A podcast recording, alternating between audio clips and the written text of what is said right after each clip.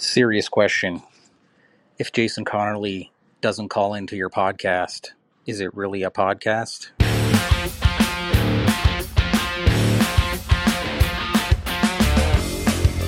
Jay's gonna bring me back. Give me a plus one to attack. Whoa, oh, oh, I want to come back to the dice. Whoa, need some good advice. I need a role play rescue. Oh yeah. I need a role play rescue. Oh yeah. Oh yeah. Hello, rescuers. My name is Che Webster, and this is Roleplay Rescue. And today is the last episode of season 10, and it's a call in episode. So, as regular listeners know, many times I have had call ins from amongst the community, and basically, people call in with their questions, but more commonly, they call in with their comments. And what we chose to do during this season, in response really to listener feedback, was put a couple of those call ins in most episodes, but actually to gather together the majority for kind of special episodes like this one. So, what we've got today is a whole bunch of stuff. Topics include uh, bringing all the rules behind the screen, solo gaming, and then various comments on other stuff like having an experimental mindset, GM expectations, and similar kinds of thoughts. So, yeah, I'm just going to let this episode speak for itself. Hopefully, um, what you'll get is a whole bunch of interesting calls from various people in the community. Some people call a lot more than others, so what I've done is picked out the perhaps the very best of those, and I'm apologise if you know something that you wanted to me to uh, comment on that I haven't quite got time to do today. And so, given all that preface, I think we better dive in.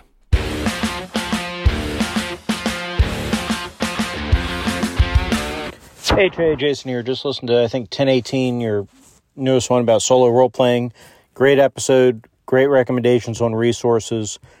And yeah, I think whether it's solo play or other projects, I think your advice about either not saying anything until it's done or being very careful about talking about pending projects or partially done projects is very valid. I've announced a number of things that have never got completed that I feel bad about. So I, I can definitely appreciate that. Keep up the great work. Hey Trey, it's uh. I just had a question regarding solo play. Um, you really got me thinking about all the Paizo adventure paths that I own that I'll never realistically get to play um, with a group. And I was wondering, what's your thoughts on being able to play something, a pre-written campaign like that on your own? Is it possible? What got me thinking about the Paizo adventure paths was the idea that 3.5 or 3 third edition was really designed with the idea that it could be uh, taking the DM out of the equation as much as possible, and really just as long as you follow these rules, uh, it's pretty self-explanatory. And it's been my experience that uh, much like you were talking about one of the games that you were playing, in which case you felt like you didn't necessarily need to be there as a DM because the players really were suggesting, oh, this is what the monsters would do. This is how they could, you know, better, you know, utilize their advantage and abilities. And it just made me think, you know, that, uh, Pathfinder, um, is probably a lot like that in that sense. So yeah, just, uh, like I said, curious about your thoughts on that. Take it easy. So thank you to Jason Connolly up the top there um, with his comments on solo and Wiebe. Thanks for calling. And there's a lot in your message there, really, that I kind of want to obliquely address. I mean, in the basic sense, I don't generally play pre-written adventures, and I'm not actually personally a big fan of the adventure paths, largely because they are incredibly linear. And I think, really, to be honest with you, this is an admission made by the guys who create this stuff over at Paizo years ago. I think about 2010, 2011, there was a post out on, I think, Reddit, I might be wrong there, where the guys who write that sort of said, hey, we're writing these as much to be read by people as to be played by people. In fact, the priority in terms of sales, they realized is that if you write something that's really good to read, then people buy them and read them. That being said, obviously, people do play these wonderful Pathfinder campaigns I personally find them, however, far too plotted for my own taste. Of course, bringing it across to solo play, of course you could play those things. I mean, me personally, I prefer to play a much more emergent style. I'm quite happy to have things kind of pop up at the table and unexpectedly, and I find that much richer. I don't know what's going on, but I don't think there's anything that really stop you from sitting down with that and playing through the scenes. Regarding your comment on 3.5, I was quite surprised to hear you talk about how it was designed to be uh, a game that you could sort of take the GM out of the equation. I never found that at all. What I did find it to be, though, is a really robust set of rules, probably the most robust set of D and D rules that's ever been written, in my honest opinion. Um, but I really like soloing with more robust rules. Someone recently commented actually up on my MeWe account about how using very um, much more kind of detailed rules made them more, and I'm quoting their term, authoritative and I think it's quite interesting that you can use the rules to actually adjudicate an awful lot of stuff. And if a rule system is fairly detailed, it becomes authoritative. It is able to sort of determine many things for you without requiring you to go across to the GM emulator itself to ask questions and clarify, which I find makes gaming a lot faster. And so, coming back to your comment, I think playing with a rule set like 3.5 edition would be very authoritative and detailed and actually takes away a lot of the um, uncertainty and decision making that you have to take as a solo player. But of course, as with all things, your mileage may vary. Let's be really clear. I like robust, grounded, and detailed game systems, and I find having to improvise around a lighter rule set actually more stressful. But that's me. So I hope that helps. I kind of also hope that you'll go on and try some solo play because you know what? It's an awful lot of fun. Hey, Jay, it's James Sral from Subclass Act. Uh, I just wanted to call in. I really appreciated the most recent episode that I just listened to about playing solo.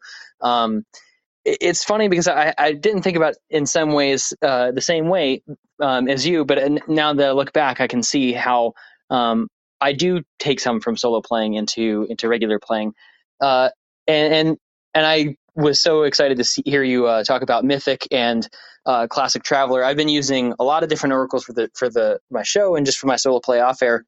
Um, and I and Mythic is just really great. I, have played with others, but that one really helped me uh, understand solo play. And and since the new season is Classic Traveller, I thought it was really funny that you you mentioned Classic Traveller and, and how it has this really dynamic way of just creating all these fun uh, these fun details. So, uh, anyways, I, I really enjoyed it and I totally agree with you about solo play that it really lets you be more explore uh, exploratory in some ways that you can uh, create these worlds. And it kind of made me think that um, something I haven't done but that I could do is is I, have used it to try out systems before I run them but what I didn't think about doing is sort of using solo play to generate a world that I later use uh, to run. So I, I, didn't think about that and might, might have to give that a shot Anyways, thanks. I really enjoyed the episode. As always, take care.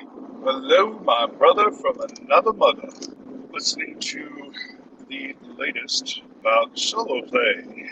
And find the idea of solo play very fascinating. To the extent that I continue to buy solo play games, rules, things like you know, the Mythic deck and the um, Apprentice deck, and I am just, I feel like I just need to start. But then, as I'm listening to uh, what you're saying, as I'm picking up what you're putting down, I uh, I realize that in a way I have been solo playing. I find that when I am writing an adventure, such as uh, Lair of the Manticore, or um, as I am working out the details of my own homebrew rule set, I find that I am playing in my mind. I don't really have, I'm not using an emulator or any kind of artificial intelligence except for my own artificial intelligence. but I, I tend to go through the adventure or uh, create some scenarios for the for the rules that I'm creating, and I run through simulations in my head.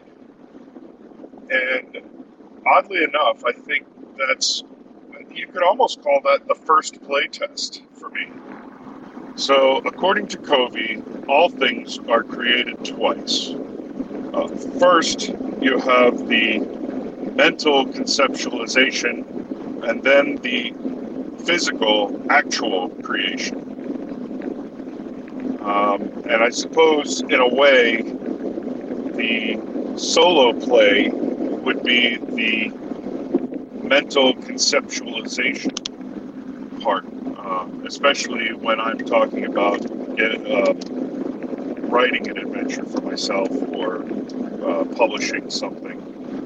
Uh, and oddly enough, that form of lonely fun, as Monte Cook calls it, is something that I have become very accustomed to or really look forward to these days. The more I read through it, the more I play through it in my head, the more it develops. I guess, you know, you see things that you didn't see the first time.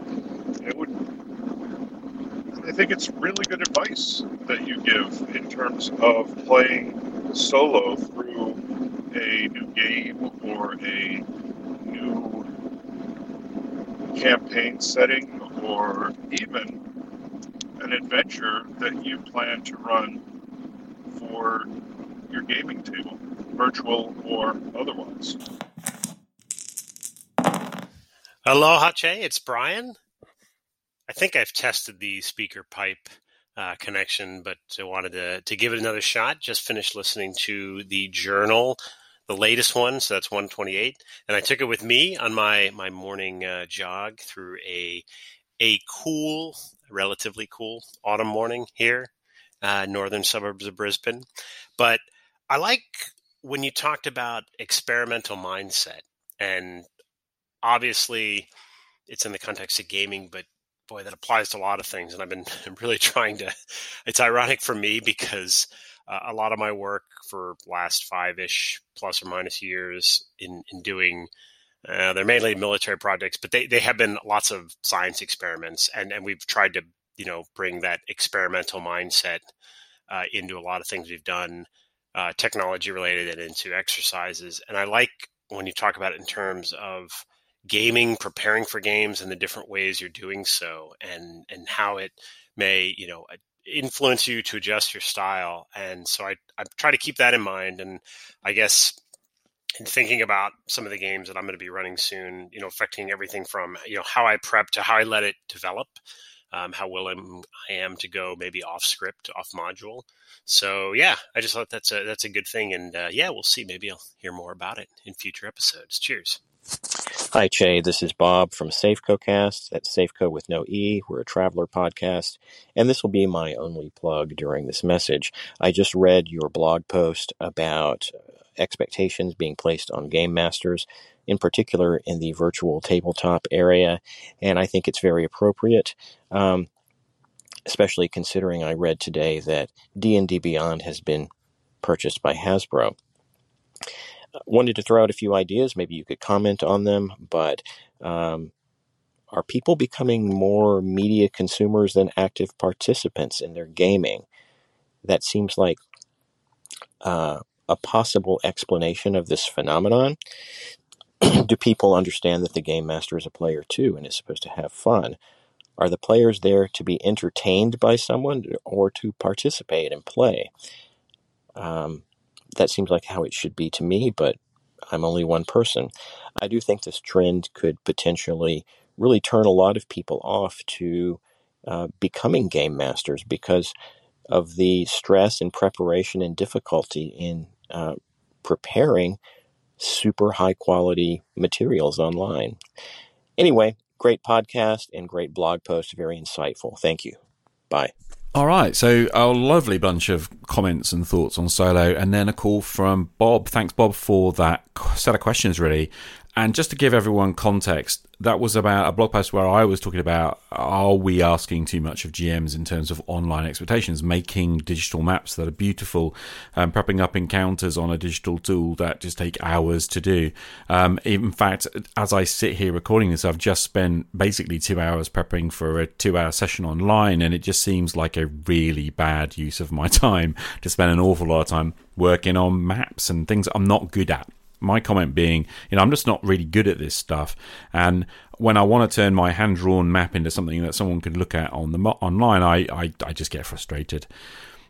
Now, Bob's asking some really relevant questions. Is this actually the way in which the gaming culture is changing? And I don't know if I can answer that. I don't even know if it's a bad thing. If you've got the skills and you enjoy all that kind of approach, then I think that's absolutely amazing. But of course, in the context of where I'm going with my hobby, returning back increasingly to bringing rules behind the screen, bringing all of the detail into the mind rather than having maps on the table with people moving miniatures around and all of that kind of stuff, I feel like a lot of this stuff is a huge time sink that frustrates me. And I guess that was my comment. And not wanting to be negative, I just honestly have some questions about whether I could spend more time working on a really good adventure rather than presenting battle scenes and exploratory stuff in a visual media, I suppose. I don't know. Your mileage may vary, I guess. But thanks for the call, Bob.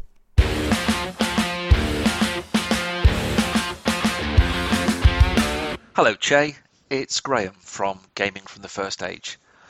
I, I really enjoyed your podcast, uh, Behind the Screen with Daniel Jones. It was a really great and uh, well, very thought-provoking conversation. And I think it's really great that you've you've found a method which enables you to deepen that immersive, I'd say almost visceral nature of the role play at, at your table, and that you're exploring what this means and how to make use of this in a variety of ways.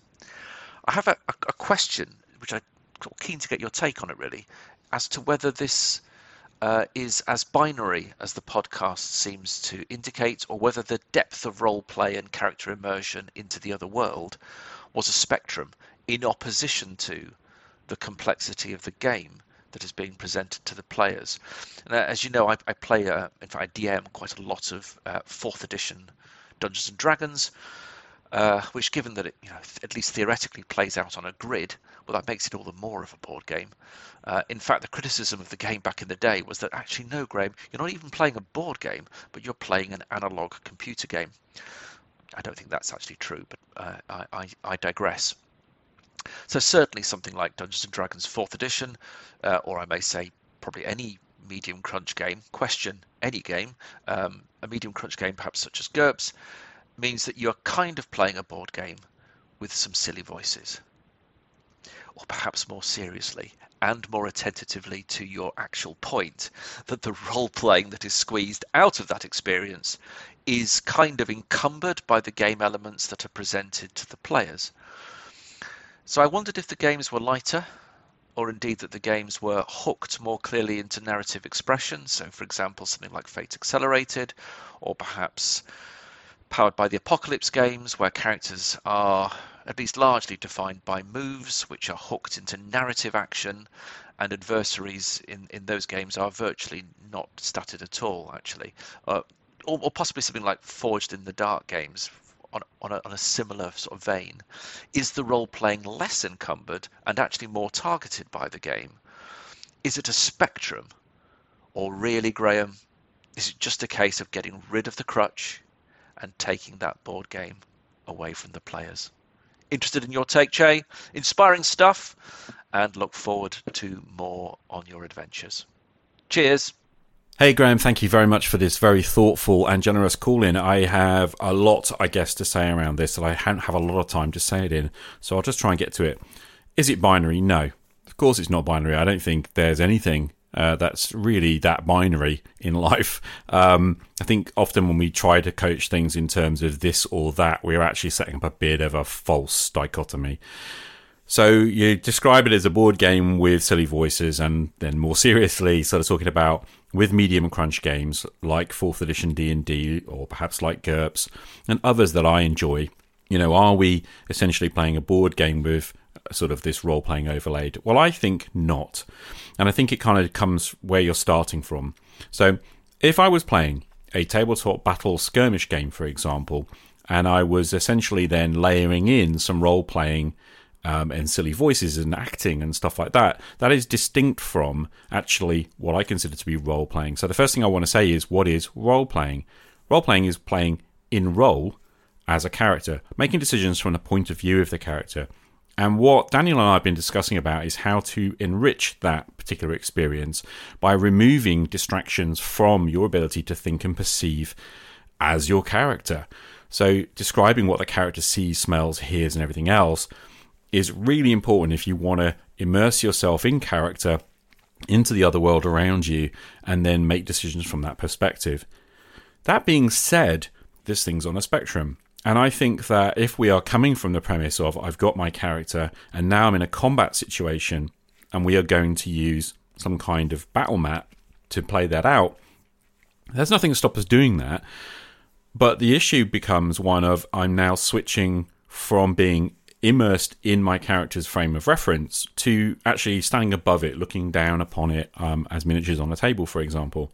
Now, a couple of things that Daniel has talked about in the past in terms of experimenting with this. And one of those is that, first of all, he's quite happy to sketch out a quick map of the area to help players who find it difficult to visualize the situation to see the kind of layout and what details are there.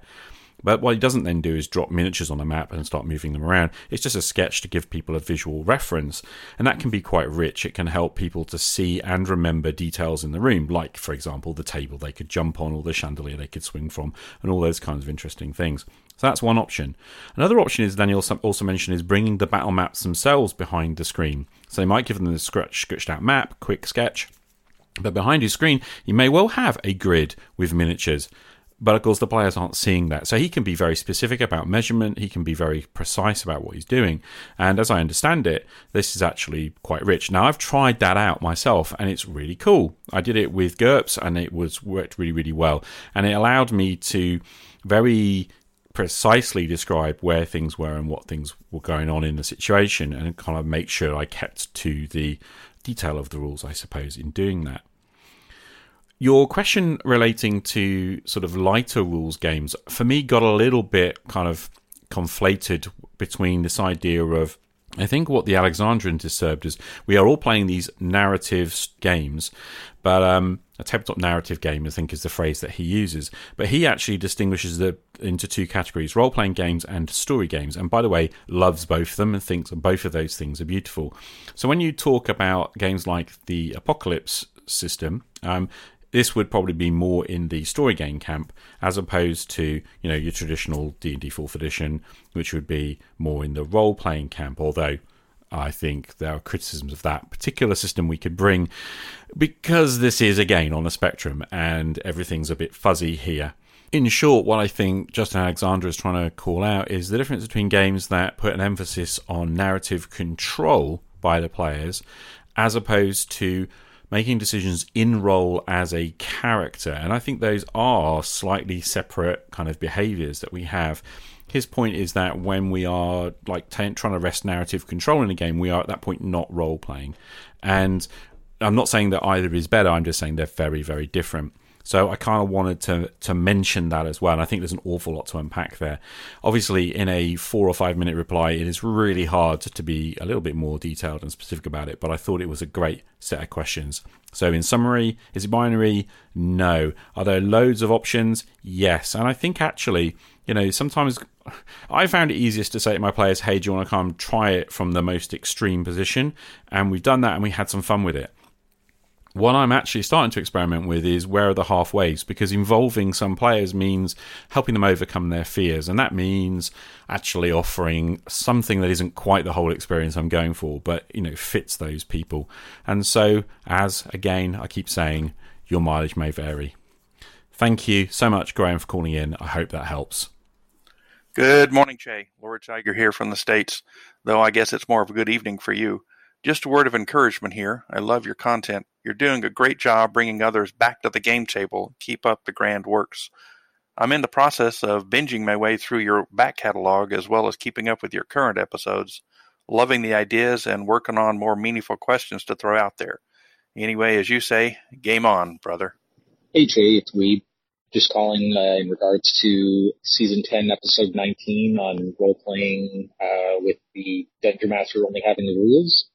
Um, I think part of this fear of letting uh, the game master run comes from uh, adversarial GMs back in the day, um, where they specifically, you know, tried to screw over players, and that has sort of stayed in the sort of mind that you know the dungeon master is always out to kind of get us.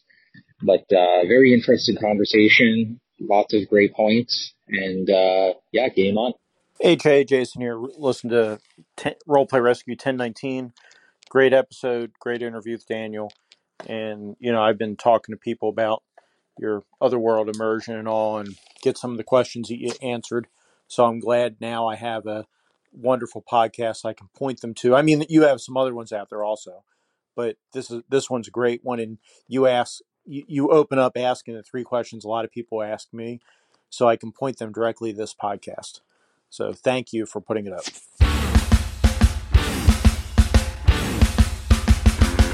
and a whole bunch of lovely people rounding us out with positives. Thank you so, so much. I'm conscious of time. We're coming up on half an hour, so I'm going to like wrap this up. Thank you to everybody who's called in. I really do appreciate it, and I really couldn't do this kind of stuff without you. I have to say, more than that, Roleplay Rescue gets its life from people phoning in, and even though I haven't been able to share all of the messages, I mean, I particularly have had lots and lots of comments from Jason Wiebe and Jason Connolly over the over the last few months, really, and it's been absolutely fabulous to get those questions. I hope that I'll be able to pick up some of those um, down the line. I think that there's a whole bit that Jason, for example, has asked me about, about using GURPS that I kind of want to maybe go and explore. And it might be I do a little mini sode around that. We'll see how it goes. Not least to say, thank you.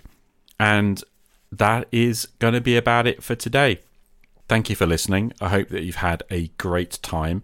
And also, thank you so much for all of your support as listeners out there in the community. I know that people retweet stuff on Twitter, they share stuff on MeWe, on Facebook, and which, by, by the way, I'm particularly appreciative of anyone who sticks anything on Facebook because I'm not there. And also, we have to say a massive thank you to all of the patrons, all 41 of you, I think, as there are, as I record this, who you know, fuel the show with a little bit of an injection of cash as well, hoping to pay for the blog primarily and some of the costs that are around running and, and, developing a podcast. So, as we wrap up season 10, I just wanted to say massive thank you. I am intending to come back for season 11, but I do need a break, and so there's going to be a gap now for a little while. But hey, maybe you've got some suggestions about things you'd like me to talk about more Perhaps we could even go back and unpack some of the thoughts that have come out of today. Please do let me know. Remember, you can leave a message via speakpipe.com slash roleplayrescue. You get a minute and a half, and I'd love to hear your questions and your comments. And on that note, it's time to say goodbye. My name is Che Webster. This is Roleplay Rescue. See you again on the flip side. Game on.